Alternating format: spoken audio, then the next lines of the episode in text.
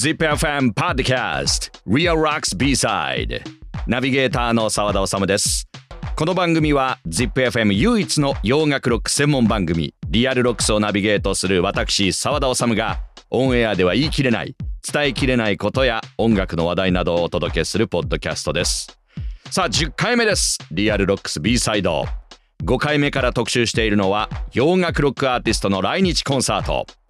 洋楽ロックの伝説と膨大な歴史を一冊に凝縮した書籍。洋楽ロック史を彩るライブ伝説。有働音楽事務所の軌跡をたどるが話題。数々の海外アーティストの来日公演を手掛けてきた有働音楽事務所の副会長高橋達夫さんからいろいろなエピソードを伺っています。ちなみに高橋達夫さんがこれまで仕事をしてきたアーティストは？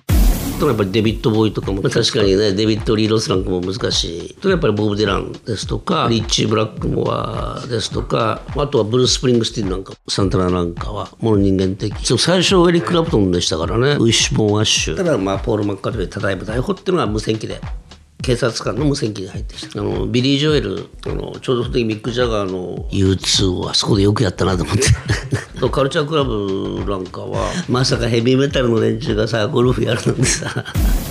毎回言ってますが伝説のツアーマネージャーです。今回は高橋さんと来日アーティストとのエピソードエリック・クラプトン編その2です。ファンにはたまらないお話ばかりです早速本編に入りましょう。ZIPFM Podcast Real Rocks B-Side 10回目です。今思い出すといくつかあるかもしれないけど、うん、あとはえー、っとねそうクリスマスプレゼントが毎年来るんですよ。送られてくる送られてくる会社に。僕とその当時担当してたツアーマネージャーそれからミスターウドとあとパーソナルマネージャー4人に、で一度は国内にいた時ちょうどクリスマスの時期だったので、えー、そしたらあの僕とそのパーソナルマネージャーとミスターウドに時計プレゼントするとか言って時計。時計買ってくれたりとかね。なんかそういうプレゼントは結構多かったですよね。気遣いの人なんですね。そうすごい気遣いをする人ですよね、うん、本当まあ2年おきに来てるんですごい親近感はもちろんあるとは思うんですけども、えやっぱり僕にとってそのエリック・クラプトンというのは割合青春時代というよりは仕事を始めてからずっと一緒なんでなんか切っても切り離せないっていうかあとそのクラプトンのこう行動とか発する言葉とか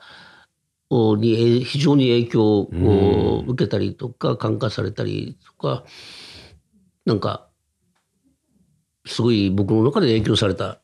人ですよね。そのクラフトを見てて、そのなんていうかあまりエゴを表に出さなかったりとか、はい、あのその分演奏で勝負するっていうところもあったんで、あのあまり口数は少ないけどもみたいな。あのこの前映画でロックダウンセッションってああロックダウンセッションアコースティックのやつですね。ティアーズ・イン・ヘブンをクラプトンほぼ目閉じて弾いてて、なんか最後にメンバーにありがとうっていうシーンがあって、そういうのを今浮かびますね。その気遣いというか、えー、えー、終わった後にあメンバーにありがとうってこう言うんだなっていうこう。そこが多分他のミュージシャンと違うのね、えー、うん、そのお金で雇ってるんだろうけども、はい、あのそれだけだとやっぱし意思の疎通とかもできないと思うから、うんはい、やはりチームとなってやるっていうところの,、まあ、えー、そのケアの仕方とか気遣いとかっていうのはぱりクラプトン流みたいなところがあるのかなと思って、あとクラプトンといえばあのジョージ・ハリスンの来日公演といいますか、えー、クラプトンがサポートしたコンサートっていうのは、えーね。えー、高橋さんがいたから実現したっていうことをいや俺はミスターウドがいたからですよ。高橋さんだったら大丈夫だからっていうふうに言ってそれは言われました。マネージャーが、まああの日本にタッグっていけるからあのあのクラプトンずっとやってるんだからだからミスターウドっていうかウドアーティストだったら大丈夫だからっていうことです。会社がやはりそのスタッフなりミスターウドと、それからとスタッフがしっかりしてるから大丈夫だからっていうふうに、まあ、あのマネージャーのロジャー・フォレスターっていう人があのジョージに伝えたらしいけどね。でその前に、まあ、クラプトンが、まあ、そういうマネージャーとそのロジャー・フォレスターと、えー、クラプトンの間に多分ジョージ・ハリスンを、えー、連れ出そうやろうコンサートやろうということを、まあ、多分話したと思うけどもそのためにどこが一番いいかアメリカなのかイギリスなのか。世界の中で決めたんですもんね、うん、でそれで日本がいい。っってっていうふうになってすごいエピソードですよねそれって。それはまあ会社としては非常に嬉しいし、そういう担当できたのが嬉しいしっていうところでそんだけは信頼会社が信頼あのミスターウドを筆頭にそういうスタッフの信頼性っていうのがまああったのかなと思って。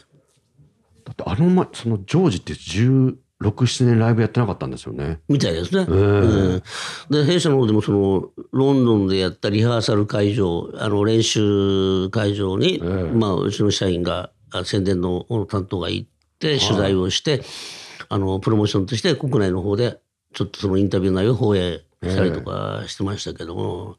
えー、その練習リハーサル多分1週間ぐらいやってたんじゃないかなロンドンで。そうなんですね。えーであとクラフトなんかの場合はなんかマネージャーがそのインタビューを頼む時とかっていうのもマネージャーがただ単に仕事要するに仕事なんだけど、やってよねっていうんじゃなくてやらせるためにはどうしたらいいかみたいな。だからそこはお金だけじゃないわけですよ、ビジネスプロモーションだけではないお金だけじゃないって。アメリカとまたそのスタイルが違う。でクラフトの場合特にそうでうんどうしようかっつった時にそのマネージャーが「そういえばエリックあそこのホテルの地下にあったアーケードのあのコートをしがってたら」とかさそういうのをちゃんと用意しといて、インタビューの話をした時にでエリックが「うん」っつっても「頼むからねミストの動画やってくれ」っつってるんだからやったらっつってでそこでボーン出すわけですよ。そういうよっしゃやろうってなるんですか？お前汚いなってことだけじゃない。ちゃんとそういう餌も。なるほど。だそういうふうに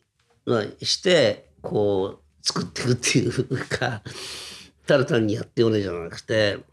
マネージャーさんとの関係もめちゃくちゃ大事ですね、そうです。だから我々はすごいアーティストも大切だけどマネージャーっていうのが非常に大切ですよね。そうですよね、うん、だからそういう意味では、まあ、夫婦だとしたらマネージャー奥さんみたいなもんなんで、えー、今回はここまでとなります。10回目の ZIPFM ポッドキャストリアルロックス B サイド。次回もウドー音楽事務所副会長高橋達夫さんにお話伺います。大物アーティストとのエピソードまだまだ登場します。ZIPFM Podcast Real Rocks B-Side 次回もお楽しみに。 Real Rocks 名古屋の FM ラジオ局 ZIPFM 唯一の洋楽ロック専門番組。ザ・ビートルズからデスメタルまでオンエアをテーマに現在進行形のロックを2004年から紹介しています。毎週日曜深夜0時半から2時までの90分私澤田治がお届け。ラジコのタイムフリーならいつでも日本中どこからでも聞くことができます。詳しくは ZIPFM ウェブサイト。または Real Rocks の番組ツイッターをチェックチェックチェック